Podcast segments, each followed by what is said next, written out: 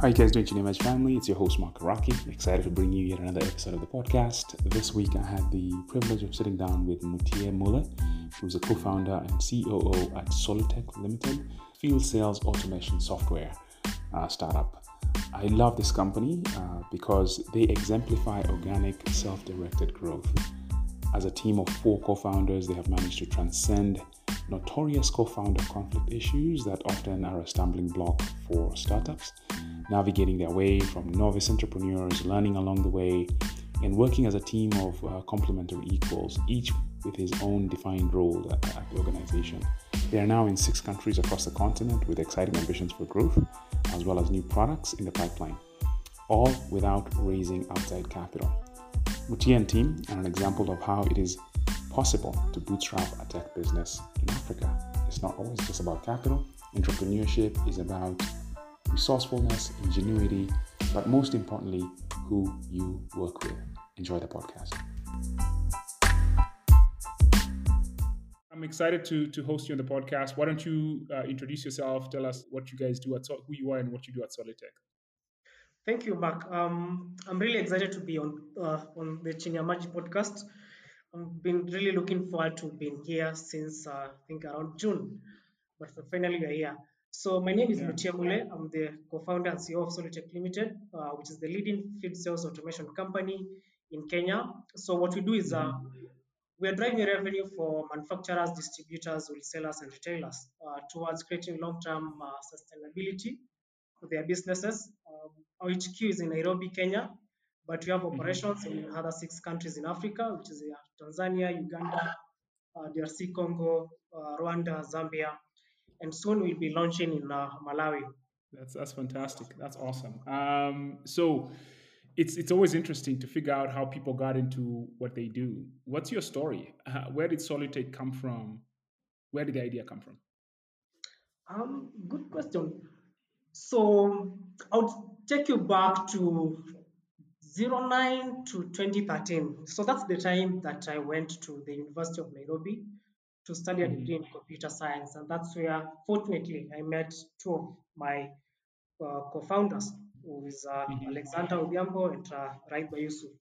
We are classmates from the University of Nairobi, class of 2013 computer science. After graduation, I managed to go to another company uh, where I worked as a junior software engineer. Then mm-hmm. Joined another company as well, where he was a mobile software engineer. And Alex joined another company but by January 2014, somehow we found ourselves in the same company where we were working as software engineers, but on uh, different uh, roles. Um, but as fate would have so, was that how did that happen? Was that just purely coincidence, or did you guys pull each other into the company? Um, Alex did pull us into the company because uh, it was a developing company, and uh, mm-hmm. whenever there was a new role, he would recommend us to come uh, join. So first he pulled Drive, then later on, he pulled me on January 2014. That's how we found ourselves. Mm-hmm. Yes. It makes sense. Makes sense. Uh-huh. Yeah. So after some months, that company started to struggle financially. Uh, so around July of 2014, we started uh, thinking about what can we do next. Uh, because mm. I mean, life has to continue. Doesn't mean right. that if one door is closed, you have to like pause your life. You have to move on. So fortunately, there was a there was a guy next door to that company who was really interested in starting an IT company. So what we did is we came up together and uh, we started giving discussions and uh, thinking together how can we start a, a, a tech company. And uh, 2014 is the time that uh, really Shade was strong, iHub was strong. Uh, so it was really the perfect time to be starting a tech company in Kenya. So after mm-hmm. some deliberations on September, we agreed to to, to start, and uh, we became co-founders, uh, equal share to the company, 25%, and um, mm-hmm. that's that's how Solutech began. So, so okay, fine. So you decided, okay, let's start a company. you go register the thing. You allocate ownership across four people, and then what do you do? what do you do when you show up at the office? Because it's it's more okay. What, what are we gonna do with all these brains and energy? What, what, what, was the first thing you guys started to try and do? Yeah, so um, the good thing is uh, three of us were tech tech founders. So, and the good thing about having a tech founder is um, you really don't have to start investing in human resource from the word go, especially if you're building a tech uh, tech product. So what we did is uh, uh, because uh, one of the co-founders is really well established in the market, especially the FMCG uh, industry. What we started doing is um, we started going out to look for business, looking for technologies. Uh, I mean solutions where we can be able to make a difference. And um, the beauty is that uh, when Solutech began, it really did not begin as a um, like a specific sales automation company. We began as an IT company, just another IT company, um, Mhm. doing websites, uh, doing hubs, and so forth. Actually, one of our first clients was really a website uh, client, but um, that was around September uh, 2014. But uh, by Mm. December 2014, we'd already got uh, one requirement for sales automation from one of the business heads at uh, uh, one of the first clients that we had, which is uh, Kenafric. So they had this um, challenge where they did not know what sales team are doing really on the ground, whether they are visiting customers, or whether they have really gone and sold out what they really received as stock in the morning. And that formed really our first basis of sales automation. Okay. Okay. Yes. Okay. So interesting. So you guys was that so basically you you found a problem at one organization and they needed to solve their problem Yes. and uh, you guys did you guys immediately see that this is a market opportunity as opposed to building a custom product for one client did you guys see it right away At that point, no, we just wanted to really develop uh, this uh, this application and give it to them. But uh, I think that's one of the biggest, uh, I mean, uh, early insights we really took in. We were able to realize there's a gap. Uh, this is how almost every manufacturer works. And uh, if we're able to build this technology to scale up, then we can be able to give this solution to almost each and every other uh, client. Hmm hmm Yeah. Interesting. Okay, so what? How long did it take you from okay uh, the product spec to the first working version? What was that development timeline? Um, so December 2014, we met the requirements. By Feb 2015, we had a working prototype, which we did manage now to start piloting with the with the sales team, which was uh, was there at that point. hmm hmm Interesting. Yes. Okay, and then what did you learn from that experience of actually putting, you know, developing a product and putting it out there? Any lessons that you learned from? Because obviously, requirements sometimes obviously change when you when you when you put them into users' hands. Uh, how big was the gap between what you gave to them and what you ended up actually the changes that you needed to make? What was that di- differential between those two things? What they wanted and what you delivered? Yeah, I think one of the biggest uh, really um, lessons we learned is uh, when you're developing, especially for tech products, you really have to get it out to the market as soon as possible so that you can get feedback from the real users on the ground. Because most of the time, we spend a lot of time in boardrooms making decisions for people who are not actually the, who are really the real users of the uh, technologies you are going to develop. And I think one that was one of the wisest decisions that we made. Um, Mm. within two months, we really get out, got out to the market and uh, we were able to pilot with the end users and we were able to get actually more feedback from them on how to make the product better. Um, and this is the approach we've used from 2015 up to now. Uh, innovation, iteration, doing a lot of research and development.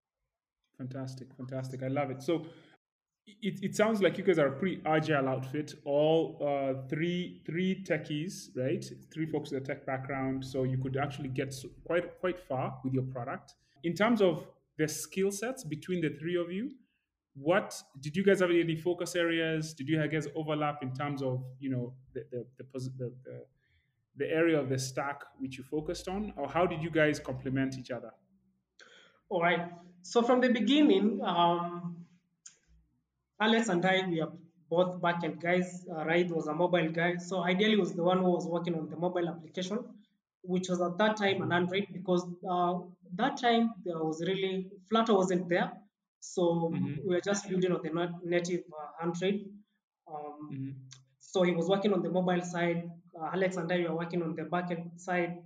Uh, then Jinal was working on the business development, and that's how we were able Mhm. to uh, com- uh, complement each other. Fantastic. That sounds like a, a team made in heaven. You had everybody in place, right? From business Yeah, yeah. development, back end, mobile. That's amazing. Um, so how has the company grown since uh, you know 2015 till now? I, that's now six six years now, right?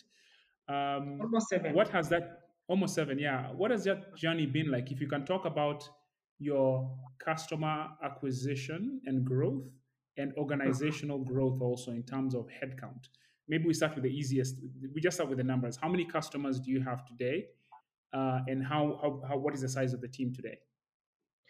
Uh, so currently we have 31 clients and uh, we have a team of 21. 21 people. Okay. And Yeah. and 31 clients. And uh, I guess to maybe quantify that. So if, if you look at 31 clients, maybe one client equals a significant amount of revenue or, or uh, given the space that you're in, how do you quantify the value of each client? Or what's the average uh, contract value of each client, just to get a sense uh, how you guys quantify the business per client? Right. So the way we quantify the business is uh, based on the number of users in that organization or based on the number of sales team because our pricing is really a SaaS model. So we bill Mhm. per, per user. Mm-hmm, mm-hmm. And and what is your biggest uh, footprint in terms of users at one organization and the smallest? What's that range from the smallest to the biggest? Well, we do have a client who has uh, 320, 20 something users. And that's a huge number for our sales team. Mm-hmm. Big time. Yeah, yeah, that's interesting. Um, and so you are in seven countries now. Is is that right? Six. Six countries. Six countries. H- how did you move into those countries? Was was uh, was it your business development efforts? Was it were you pulled by customers who heard about you through some word of mouth? Was it a, a mix of both? How did you get into six countries? Uh, you know, that's it's because it's quite unusual. Because if you think about, you know, 31 customers spread across six countries, it's it's a very it's a, quite an unusual. th- th- a big geography for such a relatively small number of clients. Why is that the case, and how did that happen? Mhm. So um, I think, Mark, the beauty about having a tech company is um, you really don't need to have a physical presence in, in a country where you're operating in. And Mhm. actually, we've been able to prove that uh, very eff- effectively. Uh, so we've used two modes of uh, expansion. So one through our clients because they have operations in other countries as well. Then also it's Mhm. It's been uh, physical effort as well, uh, trying to look for clients in um, in other countries. And uh, the mode that we've used, which has really been successful, is um, so currently in Africa we have 54 countries. I mean the the acknowledged one by the United States, uh, United Nations. Then out of these 54 countries, we have 24 countries which are English-speaking countries. And uh, Mhm. our bet has always been uh, on targeting the English-speaking countries first because they are easy to sell, because there's no language barrier and so forth. Then uh, later on, we will really look into moving into uh, other countries like uh, the French uh, countries, Arabic countries as well. Mm, interesting. A- a- And in terms of the, you know, given that your customer base is manufacturers, right? They're manufacturers who sell products directly to to the retail uh, sector. Is that is that right? That's right. Okay, and I would imagine, you know, is it across all kinds of? Is, is it FMCG? Is the main is the main focus area? I would say 80% of our clients are in FMCG, but we've we've branched into other sectors like paints, uh, like tobacco, and so forth. And hmm yeah, Yeah. So, bas fundamentally, it's anybody who has a manufacturing back. The businesses in manufacturing, and there's they have a on the ground sales team pushing their SKUs into the retail space. Basically, that's a potential customer. yes, as long as uh, actually we define our customers, anyone who has products and they want to get them out to the market, they want to receive orders from customers, they have to fulfill those orders. That's our client. That's your client. Fantastic. So it's not just manufacturing. You can even be, you, even a distributor of some kind can use you guys. Yes, Any yes. Actually, when when you look at our model, we we've been able to handle. We've segmented the market into three different modes. So we have what we call the MRC, which is the manufacturer, retailer to consumer. We have the Mm. MWRC, which is the uh, manufacturer, wholesaler, retailer to consumer. Then we have the final one, which is the manufacturer, distributor, wholesaler, retailer, and consumer. So definitely everyone on that chain is potentially our client. Mhm. So your your application sits between manufacturers and that whole value chain up to the retailer. Do you guys provide any consumer facing capabilities? Yes, we have we have a very um, enticing pro- uh, product which we are calling DucaSoft, which Mhm. will be launching in the coming months. But uh, Mm. right now, I'm not allowed to share any more information with our marketing team uh, because of preemption. But we have we do have a, a retailer facing product which will be getting to the market.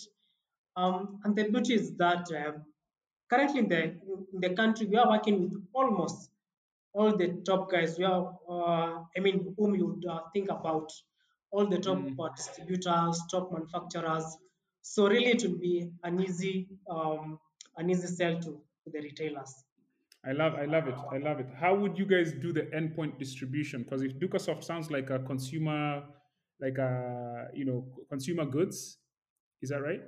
Yes. So what would be your would you guys build the delivery infrastructure or would you ride on top of Ascendi or you know how would you guys or any do the how would you guys finalize the last mile? All right. So the beauty about what we've done is uh, already we are working with the top uh, top distributors and manufacturers in the country. Um, what we've built is a marketplace for them. So the retailers will just be placing orders, then the manufacturers are able to uh, fulfill the orders. So we have not we are not handling any logistics, uh, which is making it really easy because it's just plug and play for each and every uh, distributor and manufacturer we are, working with uh, currently. Mm. Okay, got it. So basically, I will not be able to order something on DucaSoft, or will I be able to do so as a user, as a consumer? You will be as long as you're ordering from a already pre-listed distributor or manufacturer who is working with Solutech. Okay, and then so if I place an order, where does the product get shipped from? From the Is it a manufacturer. retailer from the manufacturer? Wow. Okay, so you guys are going to basically uh, cut out the middle people here. Um, ideally, we will not be cutting any middle people, and that's one of actually the discussions which we've had for quite a long time, because um, we've we've started different models, and uh, people fear change and people fear disruption. Mhm. So we've really tried as hard as possible not to really disrupt, but to just provide efficiency at this point. Mhm. Yeah. well, uh, you know, at the end of the day, uh, innovation drives efficiency, and efficiency means removing inefficiency. and and uh, you can see where this is going. And I'm not going to push you too hard on this, but I'm excited about it. You can also see where it's going. Actually, we are seeing where it's going. So we are not testing the depth of the water with both feet. We are trying to use Yeah. one, one foot at this point. very di- very diplomatic approach and very smart of you. Yeah. So basically, basically, your your your ah, my goodness, you're building. In theory, you're building Amazon, right? Um, in essence, on top of the Yeah. distribution. Uh, yeah, so that's very exciting. Um, can't wait to see where that goes. All right, so let's talk about like founder dynamics. One of the things that really uh, startups struggle with is Mhm. co-founder uh, fallout and conflict. And Mhm. it seems like you guys have been, no, you guys have done quite well in that regard. Uh, you you're here, you are growing, uh, you've overcome that uh, so far. What what do you think allowed you guys as a team to avoid the things that that, that one problem that so many that kills so many startups, a co-founder conflict? What is it about you guys that allowed you to overcome that, or how did you go about navigating those issues that inevitably come up? Um, I believe one of the key things we really got correct was on the ownership of the company uh, because everyone has 25% ownership, which means that um, everyone has a say in the company. So there's no majority shareholder, there's no minority shareholder, and so forth. And the other thing is, uh, the three of us from campus, we are really good friends from, um, I mean, the first year, second year, third year, fourth year. We did a lot of uh, campus projects together. So really, we were we were good friends, and I mean, uh, breaking friendship is really uh, a four-year friendship, which is now 11 years old, is really is really difficult. Then uh, the other business partner we got, um, I think he really came down to a level to be able to understand working with young people, because really working with uh, young people can re- really be frustrating, because sometimes you you might be able to see something which they are not seeing, but it's Right. really being patient with uh, with us. Fantastic. And how did you distribute roles? So, so ownership is one thing, but actually management roles. So, who does what in the company right now? It sounds like you're the COO. Yes. And what do the other people do?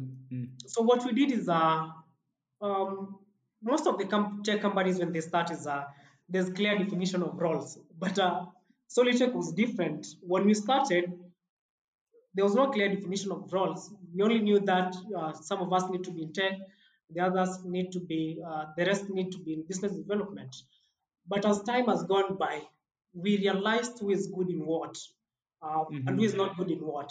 So alex is the de facto ceo right now. Uh, Jinal is the business development uh, executive. Um, I'm the CEO. I'm in charge of all operations internally, customer service, uh, human resource as well. And Raid is really good with numbers, so he's the chief uh, finance officer of the, of, uh, Amazing, amazing.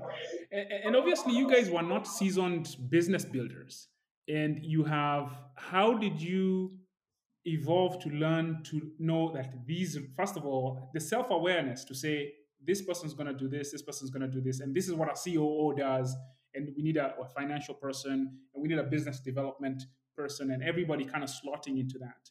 You know, it, it takes experience to even know that the roles that are in a company right? As you're starting to build it. Because at first, everything is everywhere. People are kind of doing specific things. Then, the, as the company grows, you know, you start to have structures and then identifying who will lead those structures, who's the natural leader there. It, it, is not a simple thing to do, especially without experience. How did you guys tackle the lack of experience to, to get to land on your feet so amazingly well?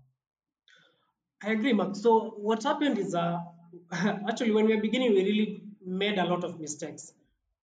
And that's due to our inexperience. Nobody has really run a successful uh, tech company before.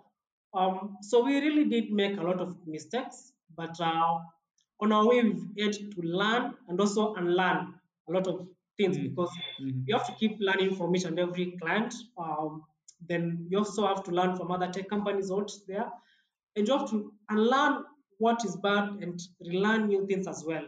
But the question I have for you on that, eh, Mutia, is what are the specific mistakes that you guys uh, learned? Maybe you can give one example, right? A story of a, of a mistake that uh, that you guys made and learned from, Mhm. uh, and then how you. And then another question will be, what?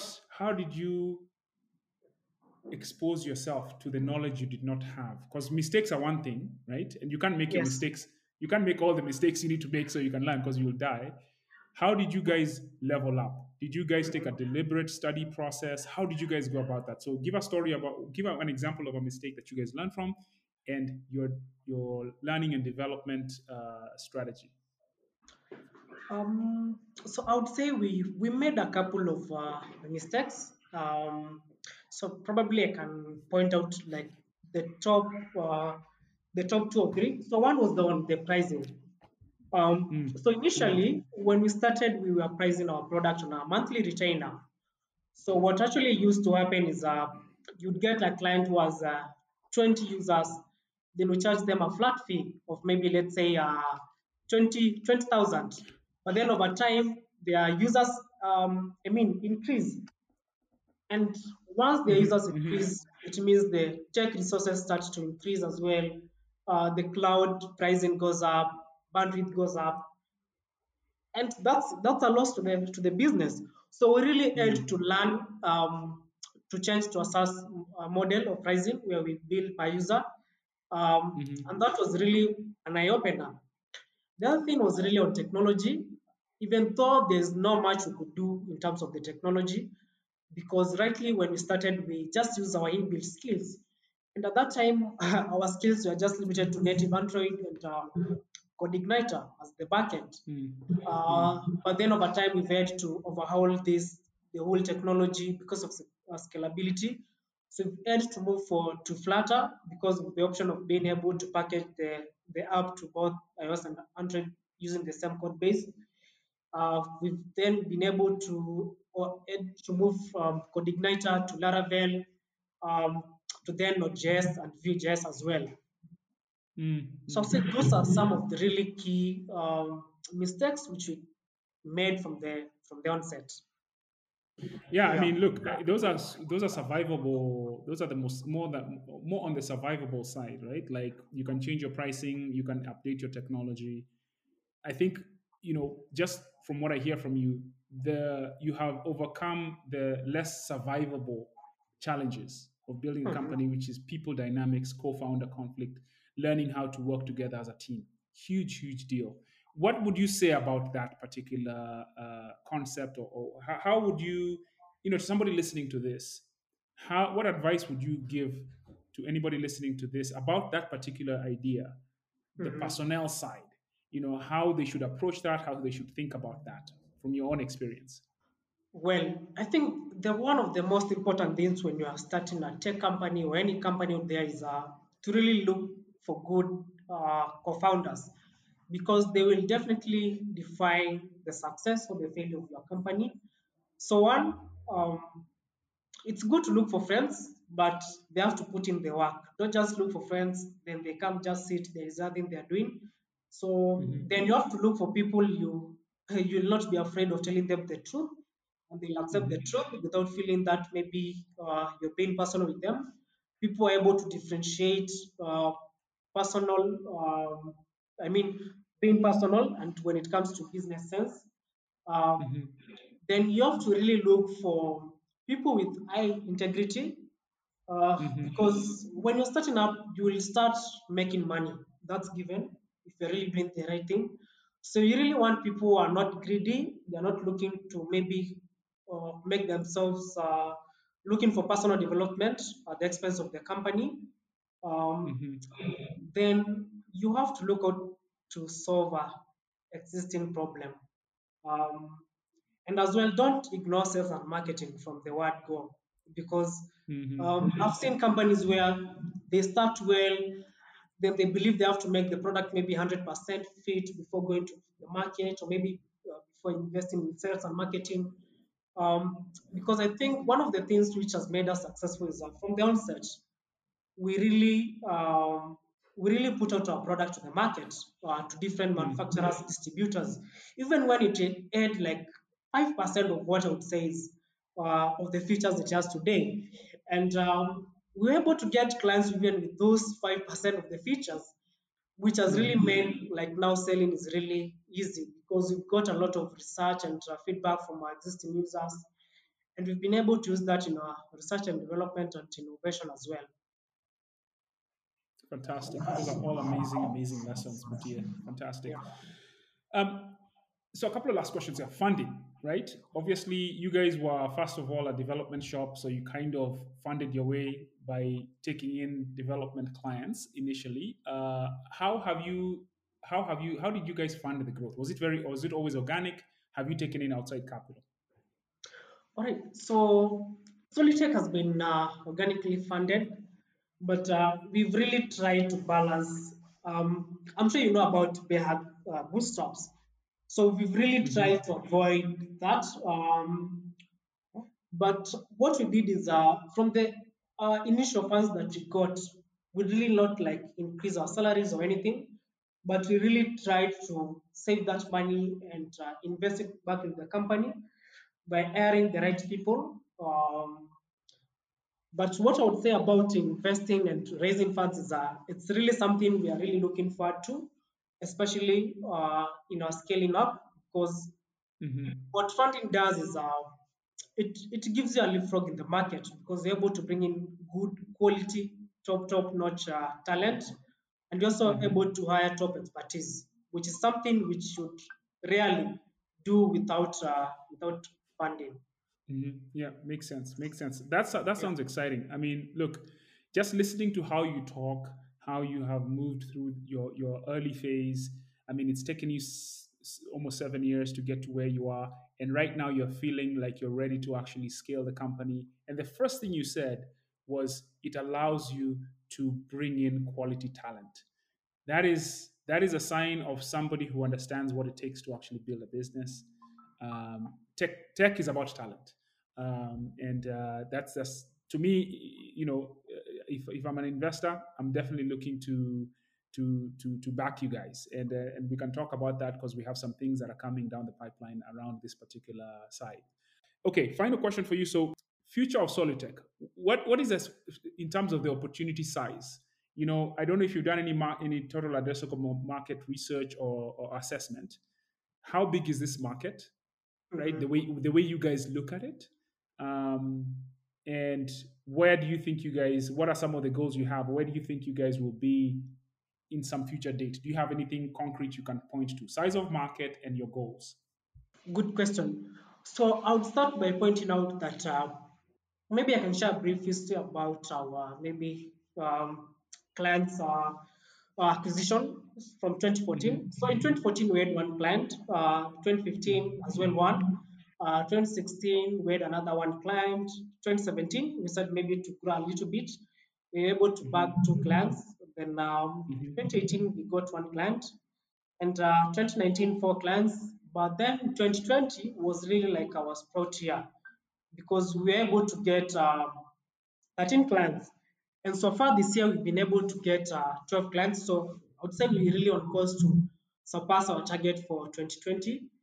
Um, what we're really looking forward to at this point, um, because our market is really B2B, and um, analyzing a, mar- a B2B market is really quite uh, usually challenging.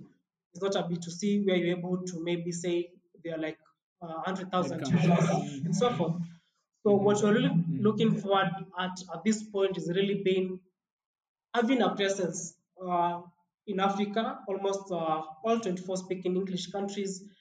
They later uh, try to move to the other uh, Arabic and French uh, companies, I mean countries as well. Interesting. Okay. Well, you know that's when you come to, when it comes to raising capital uh, and projecting growth, uh, having market data is obviously important, right? Uh, True. what are you guys doing about that in terms of bridging that gap? Because an investor needs to know that you know the market and needs to know that there are some concrete opportunities. How are you guys going about that? Or are you, you know, because you have to understand your market, right? In those 24 countries at minimum. I agree, Mark. So, what one of the things that we are really doing at this point is one, uh, setting up a board so that we are responsible to, to someone. So, and also to have really gender equality because we are four tech uh, male founders. Um, and I really understand the dynamics of really achieving gender equality, especially for for for for a tech company and with all the funding which comes in, the scrutiny as well. Um, so this is something we're really looking forward to. Uh, and also one of the things, uh, apart from board formulation, is um, we've started doing our market research uh, to really understand uh, because we're really looking to there's a side where we don't want to raise funds for Solutech, but we really want to raise funds for a specific product. So we're also thinking about segmenting the company, uh, starting up another company as well. So we're really looking to do a market research. We've already begun doing that um, to really see the potential of uh, of Ducasoft because that's the side we really want to to scale. Mm-hmm. Mm-hmm. Yes. Interesting. Sounds good. So you see those two as two separate things, Solutech and Ducasoft? Yes, uh, at this point, we are seeing them as really two different things. Because when an investor is coming in, we really don't want them to invest in Solutech. We really want them to invest in the in the other product, which we really think it's a it's a game changer. Interesting. It's an unproven game changer, but uh, But yes. yeah, I mean that's that's the idea. That's the point of tech and investing, right? Listen, I mean, I've really enjoyed talking to you, uh, Mutia. I, I I feel like you know uh, I'm excited about what you guys are doing, how you guys are approaching it. You are you are you guys are an example of how to do things in the right way, um, and you are the reason why you're the type of people the, re- the reason why I believe our ecosystem in Africa's future looks so bright with, with the entrepreneurs like you guys. And so, f- final parting shot. What would you say to to the guests listening? What what do you what is your vision for for Africa's tech ecosystem? What do you think will can happen by 2030? That's a very challenging question. But what I can say is, um, I think there are a lot of tech founders in Africa who've proven that you don't need to be in Silicon Valley to build a great company. And my challenge would be to anyone who is looking to maybe uh, start a tech company. Uh, this is the time. This is the opportunity beckoning time. Um, and there could never been have been. I mean, the right time was ten years ago. so right.